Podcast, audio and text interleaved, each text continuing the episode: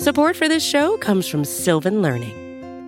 When children love learning, they can tackle any challenge life throws at them. Sylvan's Insight Assessment can help you determine if your child is ready for what's ahead. It can also identify gaps in learning and point out areas that could be of concern for your child so they can tackle what's to come. And right now, it's the best price of the year at $29. Go to sylvan29.com to learn more and get your child's assessment for only $29. That's S Y L V A N 29.com.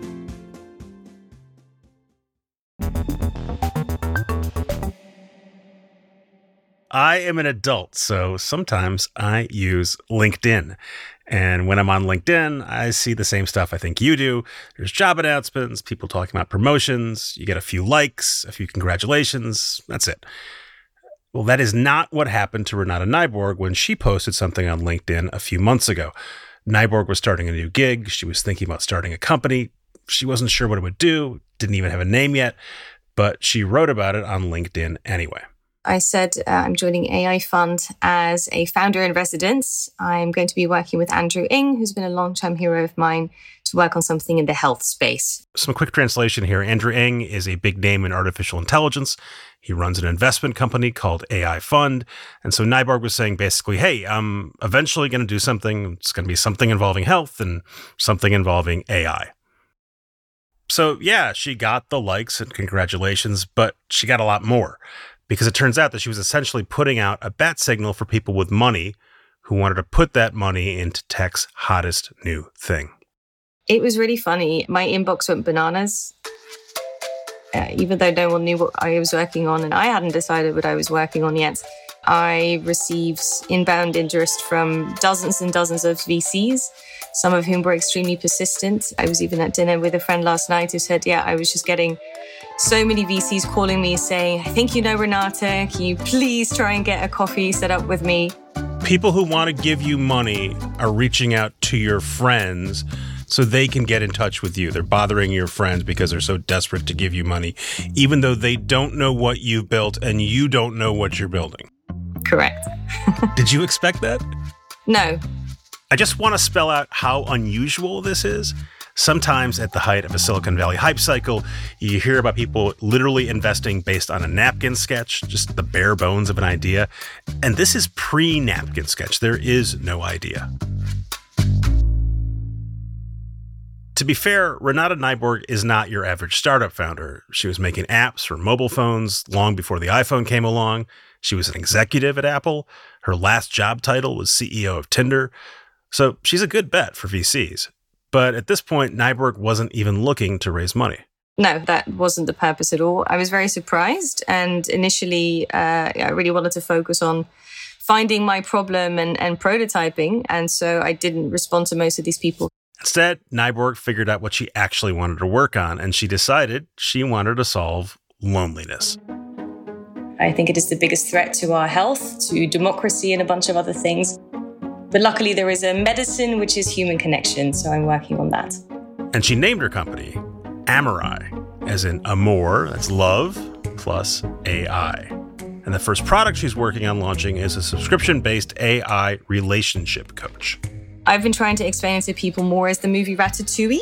The movie Ratatouille is about a rat who knows everything there is to know about food, and he helps a young man who wants to be a Michelin star chef cook fantastic meals. You're gonna sit on top of my head and show me how to chop stuff, and then Until eventually you're a I'll do perfect it chef. myself again. And, and this will apply to health and loneliness. It's a coach that is basically helping you find solutions to practical problems that you have. Um, so this could range from I'm struggling to get over my breakup, can you help? Uh, very practical things like I keep seeing iPhone memory, photo memories coming up on my phone. What do I do about it? Nyborg was cagey when I asked her how her customers are going to actually interact with this relationship coach, and she's still working on it. But she did say you'd be able to text with it. And this brings up a question why does this product need to be an AI texting thing at all? Why couldn't you just talk to a human? Because those things exist. And one answer, obviously, is that AI is supposed to be cheaper. But Nyborg also says that according to her own market research, her customers, or at least some of them, don't want to talk to a human. They want to talk to an AI. Young men uh, actually felt much more comfortable interacting with some of the features of this product because they knew it was AI. Um, and it allowed them actually to explore some of these vulnerable emotions for the very first Du- time. Dudes, dudes are more likely to talk to a person they know is not a person because they feel more comfortable knowing it's a computer. as a starting point, it's not supposed to give you a fake friend that you talk to for the rest of your life. It's very much focused on giving you advice and ideas for how to do things in the real world. So now our company had a name and a product, and it was time to actually start raising money. When you decided you were going to build, um, how long did it take you to to raise that money, and, and how much did you raise? I'm not disclosing how much we raised, but I raised the round in 24 hours last week. Okay, so put that in context for people who are not hanging out in startup land. How common is it to raise uh, money to start a new company in 24 hours? Pretty uncommon, especially at the moment. What what did that tell you about about the world in January of 2023? I think it told me that people are really interested to get a foot in the door with AI. This is a time where people that maybe put money into crypto or the quote unquote metaverse and so on are looking for the next thing to double down on. And this is what doubling down looks like in Silicon Valley. Investors are supposed to pour $43 billion into AI this year. That number is supposed to get to 98 billion by 2026. And one big question is whether all this money is going to pay off for individual startups like Renate Nyborg's, or whether the real winners in AI are going to be a handful of big companies that are already established. Today, I'm going to talk to two people who are trying to figure this out. First up is Dror Berman. He's a venture capitalist at Innovation Endeavors. It's a company he co founded with Eric Schmidt, the former CEO of Google. And he's one of the guys throwing a ton of money at AI companies. And the reason he thinks he'll get it right is because he's done it before. Some people who are psyched about AI say it's going to be a new platform like the App Store and on the iPhone, which led to the creation of some big new companies like Uber. And Dror Berman invested in Uber. So maybe he's going to find the AI version.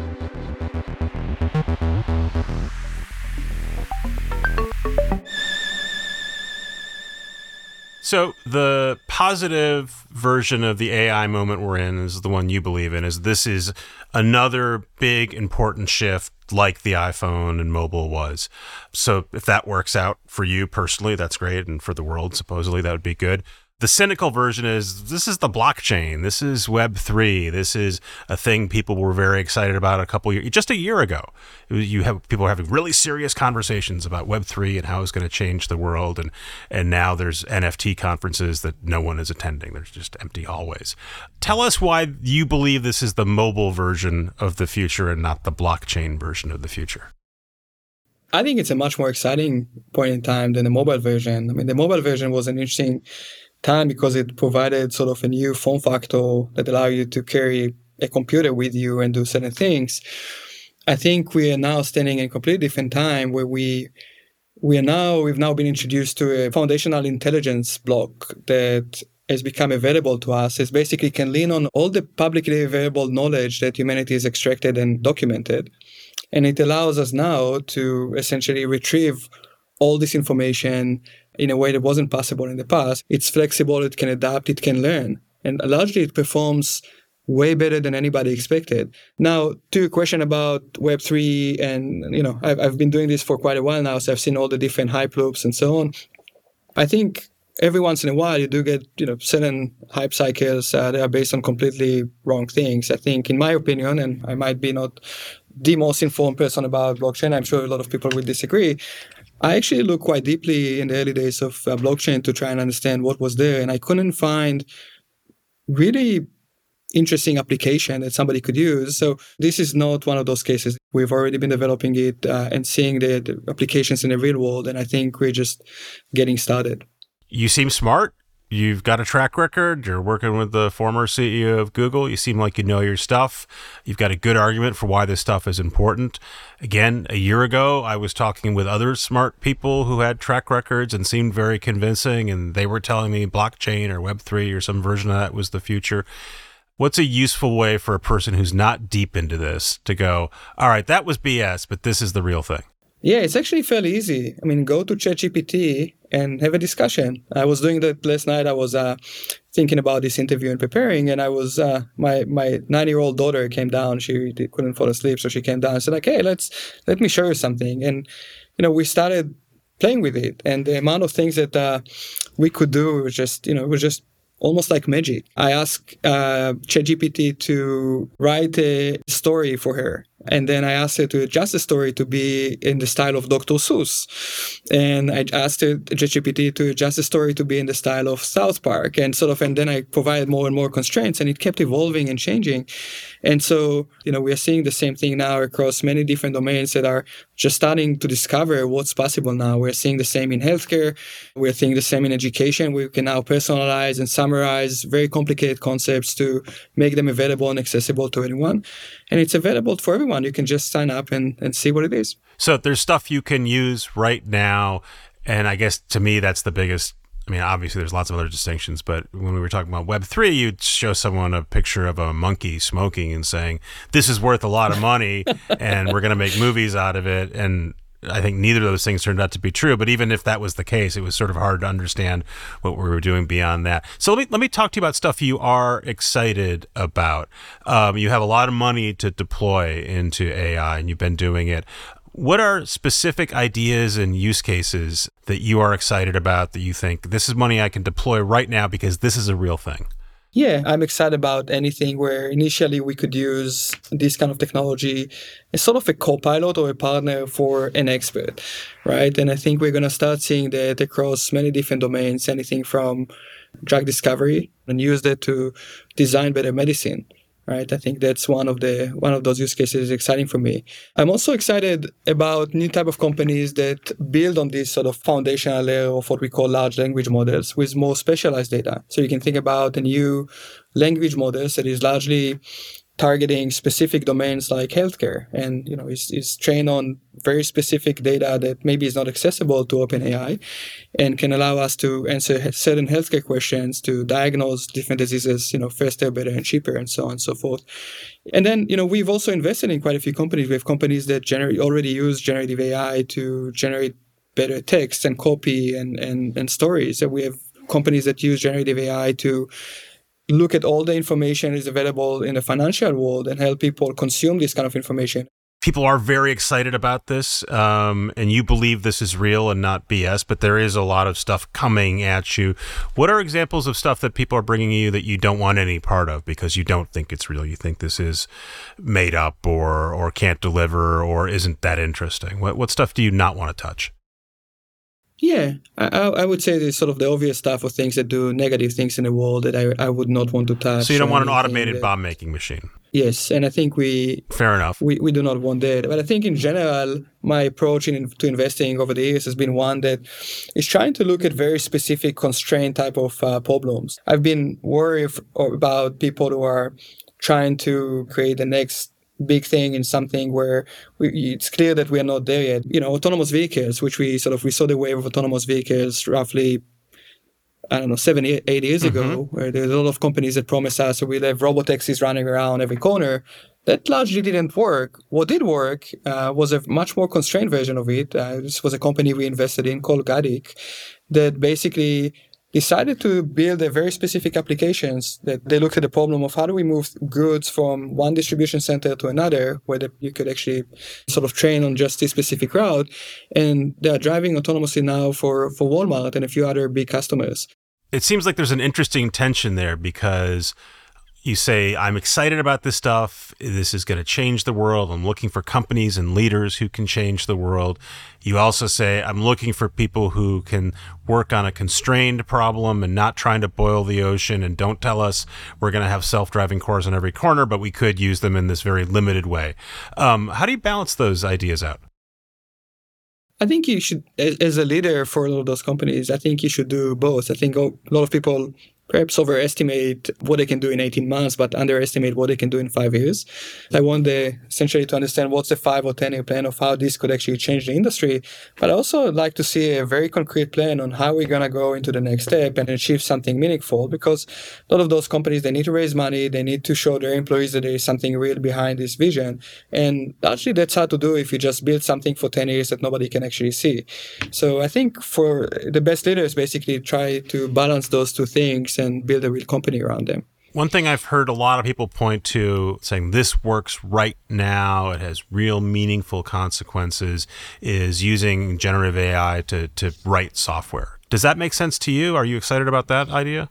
Yeah, there are all these solutions out there. If you look at uh, GitHub Copilot and others that could look now at all the pieces of code that were available to them to essentially learn and then reason based on the context, what, what you've written before and so on, to essentially allow you to complete your code. So the GitHub Copilot, for example, is already out there. It's generating great revenue. This is save, already saving a huge amount of time for developers and largely leading them to write better code. But what's interesting is also those systems are learning and getting better. So looking at every type of recommendation you decide to take and every type of recommendation you decide not to take, what should make the system better. So those systems become better as more people use it and as they use it more. It's really interesting to think about AI being trained to write code because for most of my adult life, I've been told that, you know, a good job for people to have is to figure out how to learn how to code, right? Now it's almost a punchline. Um, and now you've got computers that can do that. And this was supposed to be lucrative, sustainable, white collar work. Or now we're saying computers can do this work. Should people be worried about, about AI replacing them, you know, whether it's coding or, or other work? I think society will need to adapt. I think we're sort of just starting an era where a lot of those systems are very, very powerful and allowing us to do things that we never thought would be possible. By the way, largely, we don't yet understand what is fully possible. We don't also fully understand how some of those systems work. So I think that the answer is yes, you should not necessarily be worried, but I think you should think about how do we adapt to this new era where we can do new type of things. I want to get a little point here though, right? Like eventually these companies you're investing in that that or whether you're investing in them or not that are writing code, for instance. The pitch to someone who's going to buy them, use them is maybe it's we're going to help your existing workforce produce more work and produce better work. But inevitably, part of that pitch is you're going to have to spend less on coders because we've got this machine that can do it for you, right? This is the the John Henry parable. Isn't part of the promise of this tech inevitably that that it it does cut costs by reducing the number of people you need to make something? I don't view it that way, although you could look at it that way if you want to. I think it sort of, if you look at even the GitHub Copilot project, basically allows us, for now at least, to achieve significantly more that we were able to achieve with the same amount of developers. So you can think about writing faster, better, code in a way that wasn't possible up until even sort of six months ago. In the beginning, um, we're going to see more of those co-pilot type of um, software, right? So we're going to see more AI as a partner to a lot of those. The AI is assisting they, you, right? I hear this. Yes. I hear this idea a lot, and it sounds like people believe that, but it also seems impossible to believe that people aren't saying, sure, they could be the co pilot, but why don't we just make them the pilot? Why should humans do this work if computers and software and robots can do it? Um, we shouldn't have them doing that. We should replace them. It's, it makes much more sense. Yeah. And I think we've already been seeing some of this tension over the last even 10 years in using AI. I think largely in a lot of those domains that we've been very used to having those being run by experts, including biology and material science and so on, we've started to see more reliance on on data and AI to essentially guide us uh, through this process and do things significantly faster. And I think this kind of technology allows us to power boost this cycle even more. And it will get better as we, in some of those domains, as we take humans out of the loop. I think that would mean that in a lot of those domains, humanity will need to adjust. I think it would allow us to do greater things. It would allow us to dream bigger. And the exciting part of it, which, which I see, is that it would allow us to solve a lot of the imminent problems that we need to solve as humanity. I mean, we've all seen how important it is to come up with a solution for COVID in a very short amount of time. I live in California and I see the fires uh, spreading here every summer now. And, you know, this is, you know, this is just one other example of climate change, but we know that we need to do significantly better. And, and if you look at the, historically, the pace of innovation we've had as humanity, and you just sort of extrapolate from it as to where we, we would be in the next 10, 20 years, it's not going to be enough. So this kind of system should allow us to move significantly faster. And for me, that's exciting. If I summarize what you're saying is, yes, some people are going to lose jobs, but we're going to move faster. We're going to make new stuff, and we're willing to live with that. That will be one of the downsides is that some people will not have jobs, but the net result is better and positive, and we're, we, that's what the future we want. Is that a fair summary? Yeah, and I think some people will lose jobs, some people will adjust and get new jobs. So we have a company called Canvas Robotics that is, is developing a new type of robot for the construction industry and they're actually working with the union to train the workforce to essentially use this kind of robot. And I mean, guess what? A lot of those jobs that a lot of those technologies replace are not necessarily the jobs that a lot of people want to do anyway. So I think that we're going to see a lot of new capabilities that allow us to train people to do much more exciting jobs as well. Um, I'm talking to uh, uh, several people who are real skeptics of AI. Um, but rather than repeat their arguments, I'm curious what, what you're skeptical about when it comes to people making claims for AI or concerns people have AI. Which ones are resonant for you?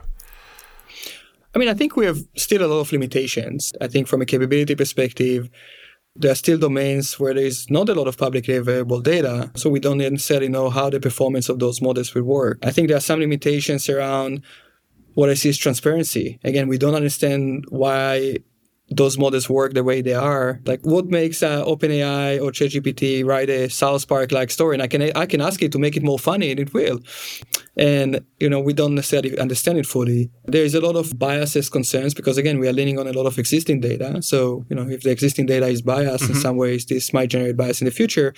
And then there are some ethical concerns, right? Like that, you know, regulators will need to address, you know, how do we prevent people from doing really bad things using these kind of technologies? I'm sure you've seen this. There was a letter uh, published recently by a lot of uh, uh, serious people saying, hey, hey, we got to slow down this AI stuff. We, we just don't know where it's going. Let's take a six month pause.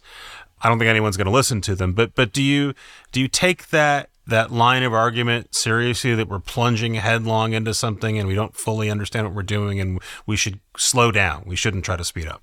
Well, I think that uh, even if we wanted to do it or if we thought it was a good idea, I think it's not feasible at this point in time.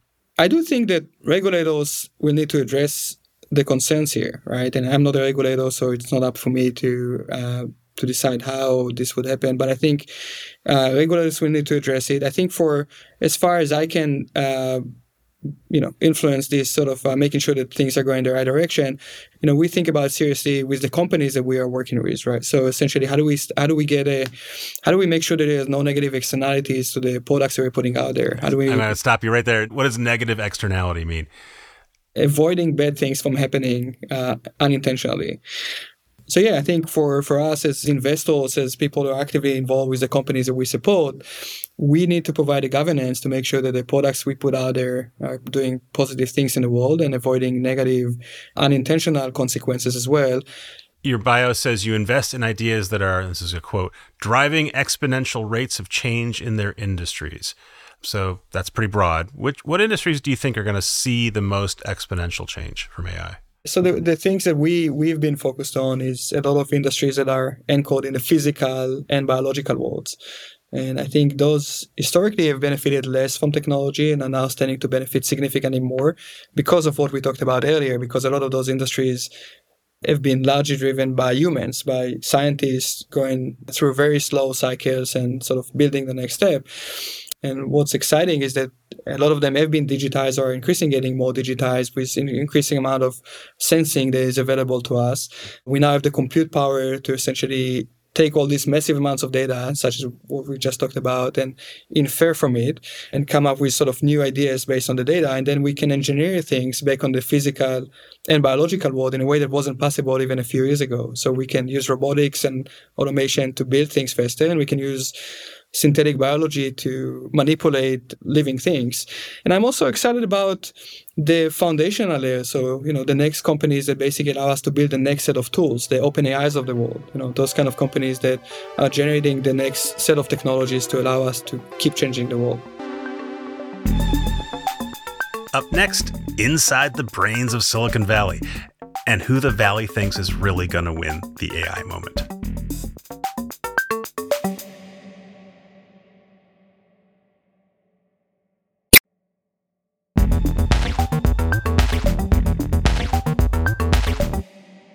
Jessica Lessin is the editor in chief of the technology news site The Information.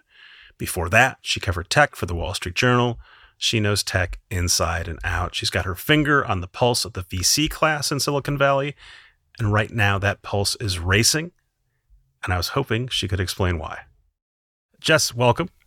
Thanks for having me, Peter. Thanks for coming in. I wanted you to translate AI for me and, and, and, AI and Silicon Valley and sort of the tech mindset.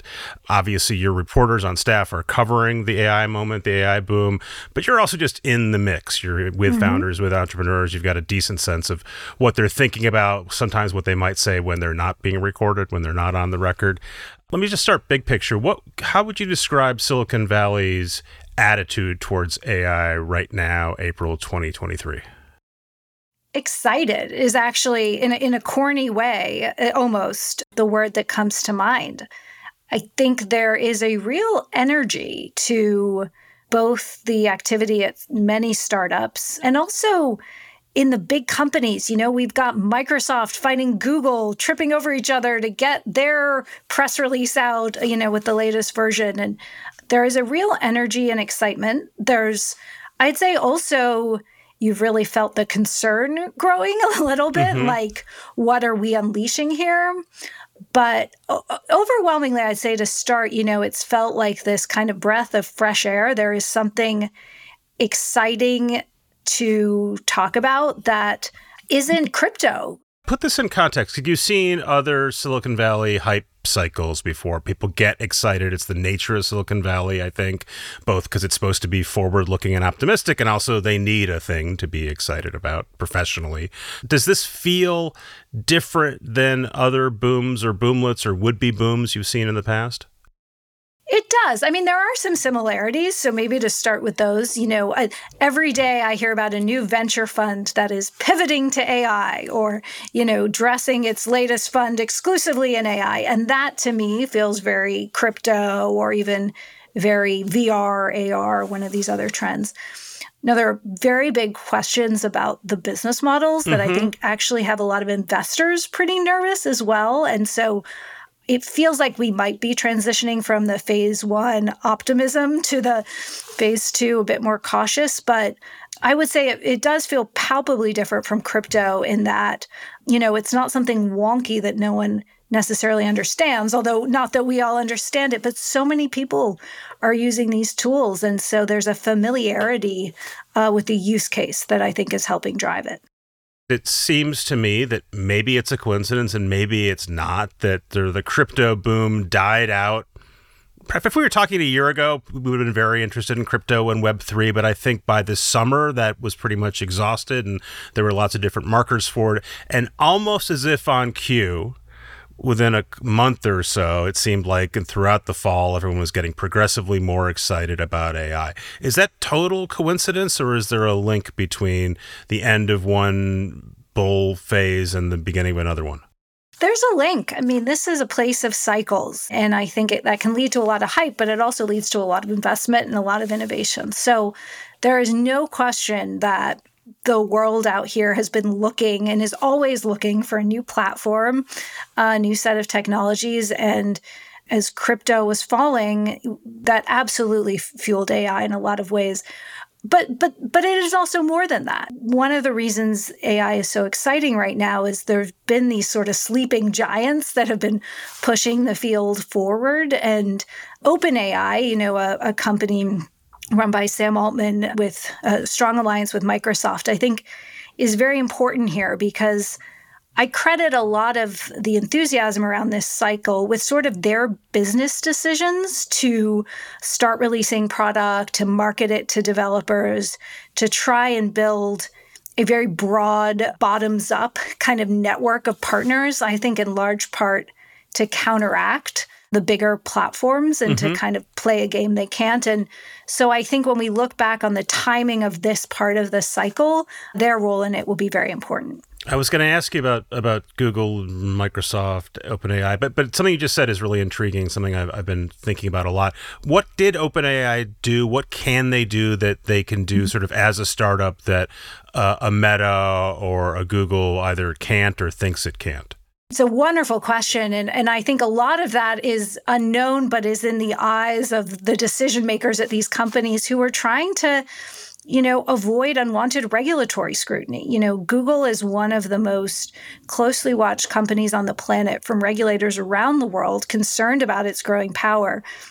And for better or worse, and it, it may turn out worse, you know, Sundar and the leadership there has decided to be very, very cautious. And, you know, our reporting has shown had years of projects under the hood that just didn't progress or that, that came out in kind of compromised ways because of that. And even if you use their chat tool today, Bard, it, it comes with a very big disclaimer on top around, you know, accuracy, trustworthiness, mm-hmm. sort of mm-hmm. saying, we want you to play with this, but don't let it backfire. They're so big they can't afford to move fast and break things anymore. Yes, and and and look, it it's a very uncomfortable landscape with these chat bots kind of synthesizing some real information, some made up information, acting so human like in their conversations we can forget that. I mean, there are reasons to be cautious. OpenAI has not been. Now now again, I think they have guardrails as well. It's not that they think it's the Wild West, but mm-hmm. it with so many things from DALL-E on the images all the way up through chat, you know, they've really kind of taken, and this seems very Sam Altman, right, who came from Y Combinator in the startup world out here, very let's win over the hearts and minds of developers and get mm-hmm. our hooks into as many products as possible. It from afar, it feels like it has that old Silicon Valley ethos. We're in the garage, we're playing around, we're going to put stuff out. It's software, so inherently we know that it will have bugs and it will get better over time, and and our users expect that. And so I, I, I see the appeal of that to a lot of people who are in the valley. On the other hand, this is a different kind of tech, right? And and the world's different than it was when Silicon Valley got its start, and even when these internet entrepreneurs were starting.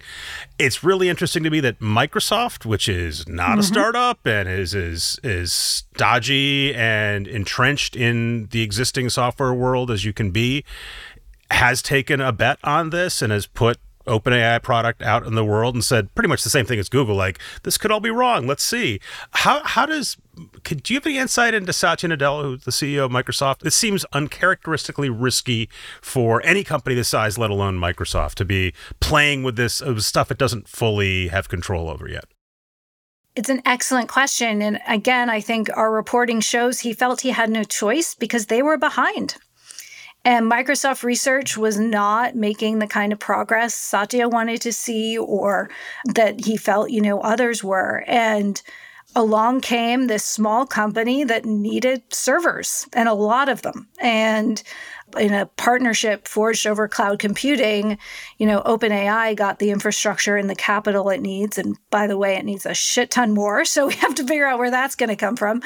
And I think Microsoft got also seems like a great deal, you know, a, a deep relationship, the ability to integrate into their products what they need and want to, and then also a share of the profit. So I think Microsoft fears not having a very strong consumer presence. That consumer beachhead does a lot for your brand over in the coming decades. And you've seen them kind of chip away at that. They obviously have a gaming business, there's LinkedIn, but I, I, unfortunately have the scars of covering their pursuit of Yahoo and also their pursuit of TikTok. Many, many yep. scars in this area. And so I think you can see um, the opportunity they saw in AI. I think I think lastly too, and, and Satya was uncharacteristically public about saying this.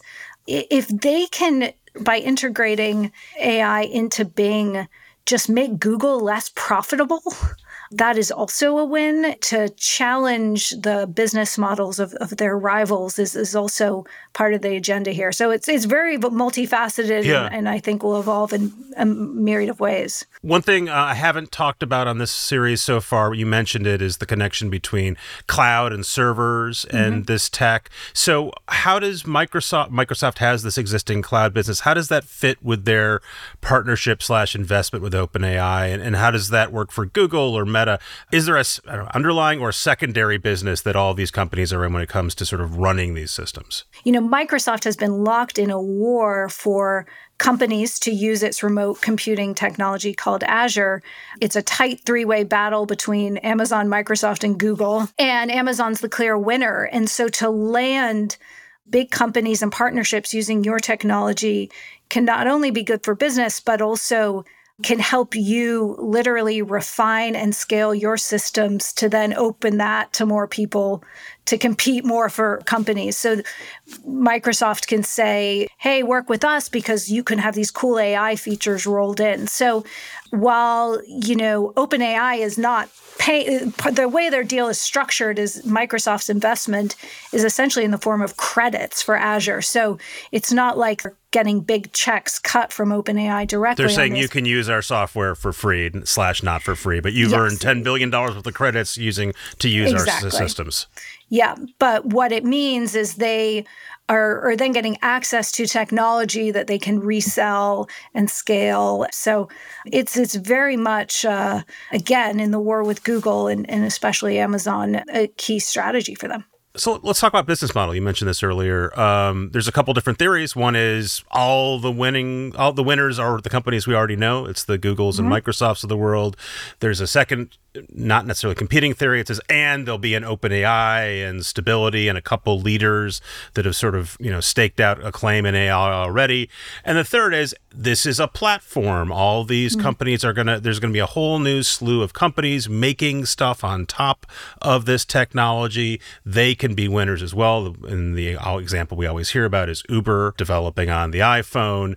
You hear different opinions. First of all, is there a conventional wisdom on this right now, or is it up for debate from the the smart folks yeah. you talk to?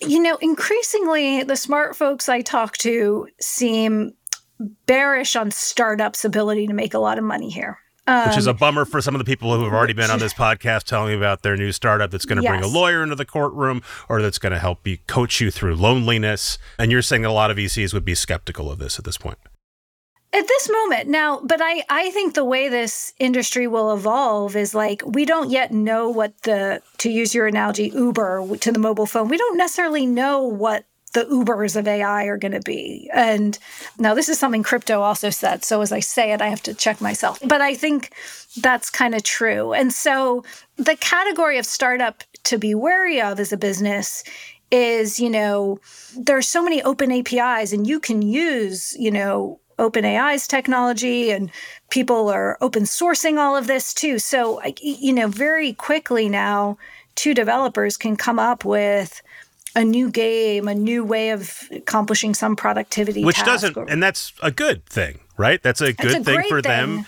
It's the the question is, is that something that an, an, investor wants to put a ton of money into?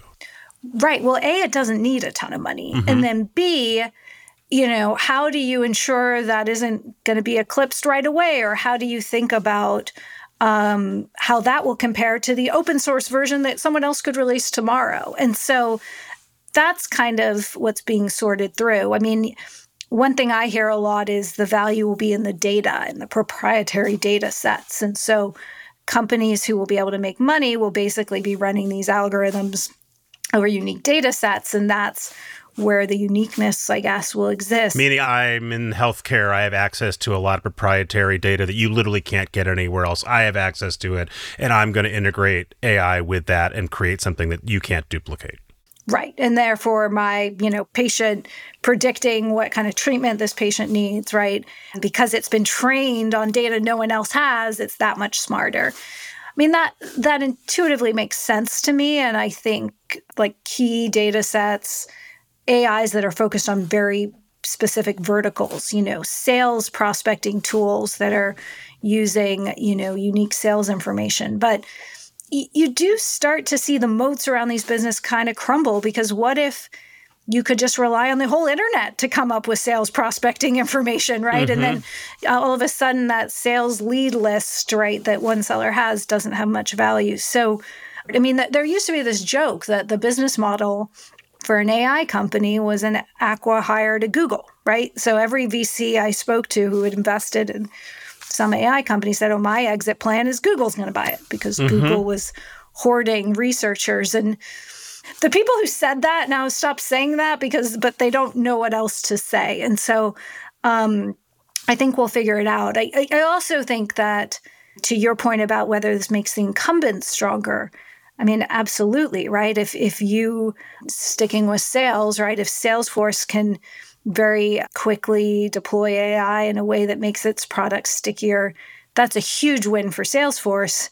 The path to Salesforce being disrupted by a startup in this space is is harder to see at this point, but it could just be that that's where we are in the cycle when we first started talking, you said, you know, some of the optimism is turning a little bit. People are worried, have concern about the actual products, what they're going to do. I'm talking to you mid April. The EU just basically said, hey, we're mm-hmm. going to start trying to regulate this stuff. And most people I've talked to, especially at, at, big companies like Microsoft and Google, say regulation is very important. And we think this should be regulated, which is one wild because big tech companies never used to say, we hope to be regulated. Now they say that out loud do you think they really expect to be regulated or is that a thing they say and assume that it will never show up or by the time it does they'll already have moved on um, and secondarily, I'm very skeptical, particularly watching uh, the, the, U.S. government try to grapple with social media for the last five years, that they're remotely going to be able or willing to grapple with technology that even the people who are using it don't understand right now. So I'm w- wondering what you think of sort of the the new talk, what seems to be a new talking point from tech, saying we welcome regulation. Please come regulate AI. We think that's great. Is do they mean it? Well, they mean stop my competitor from doing something that's going to disadvantage me, right? Okay. So I, I actually think that there is a genuine desire to see something because it just feels like the Wild West. And I also think China and our kind of rivalry and with China, uh, particularly in the technology sector, is part of what's driving that. We had reported recently that venture funds backed by US investors were investing in Chinese AI startups. And, you know, it kind of prompted an outroar among a lot of investors in the US who were thinking, okay, you know, why are we emboldening uh, rivals in, in AI, which many people classify as almost like, you know, weaponry, right? Or secret mm-hmm. technology in some way. So I think there are a lot of people in Silicon Valley who see a data point like that.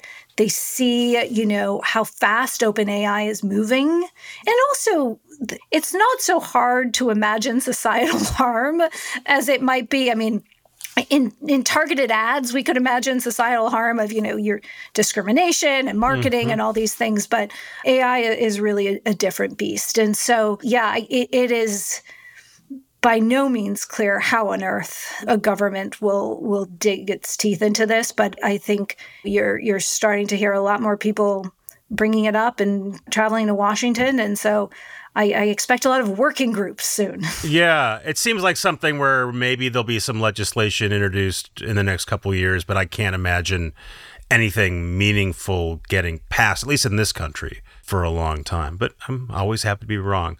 I want to just circle back and, and, tie this up with a Gestalt question. And I asked you about the mood, and people are, are excited. And we talked about how this comes on the heels of sort of the crypto flame out there's an argument I've been hearing a little bit recently, kind of quietly, that it's not just crypto, that, that Silicon Valley really has not had a big hit in a long time. And you can play a little mind game where you try to go back five years and then you can keep moving the, the clock back and try to find a new company founded in X number amount of time, so five years for this argument, that has been meaningful, that is really breaking through. And you in the in the mm. five year version, you can't find one. Is it possible that Silicon Valley has has gone sort of fallow for an extended period of time? Is, and is that part of what we're seeing here, the the the excitement around AI in particular, or am I overstating it? I think it's hard to say. I mean, what I also think we've seen, of course, is that technology and innovation is really spreading throughout business. I mean, the number of new streaming subs has gone to incumbents in media, right? Like Disney mm-hmm. versus on a relative basis Netflix is is sort of the the rest of the non-tech world catching up to the tech world. And I think that has kind of defined definitely the last 5 years, you know, probably a bit more as well. But I don't get any sense. I mean, if, if I still pay strong attention to like where's the talent going? Where do the engineers right out of Stanford want to go work? And even with the disruption of the pandemic and so on, there's an incredible concentration of talent and capital coming out of tech. And I think not just in AI, but energy and and batteries and climate and, and there's just there's a lot of activity so I, I don't think the lesson is so much that the valley's lost its mojo. I, I think it's much more that technology and innovation are, are being impactful in in many new ways too. But AI is a, a jolt of energy here. You know, there there's some buzz forming. Our weekend section kind of helped coin the term cerebral valley, which is another crack at kind of giving. Tell us what Cerebral Valley is. Well, Cerebral Valley would kind of be like the AI, you know, especially in San Francisco, where a lot of AI companies are clustered, that area and that community, which, as far as I can tell, has way too many happy hours in a given week. I just didn't don't know how it's possible to hit so many AI happy hours yet. Um, yet you know the youth out here are doing it. And so thought I, I, thought i read in the information that no one drinks in silicon valley anymore. It's you all know it's true. it's all well, california they, are drinking sober. their non-alcoholic beer at their california sober ai happy hours and you know cue the next season of hbo silicon valley or max's silicon valley whatever it's called. But no i, I think it's um, i think we're going to see a, a lot that you know, frankly, is going to bend our brains a little bit more than the last generation of tech. So I, I think everyone should buckle up. I'm getting ready to have my brain bent. Thank you, Jessica Lessin. Thanks, Peter.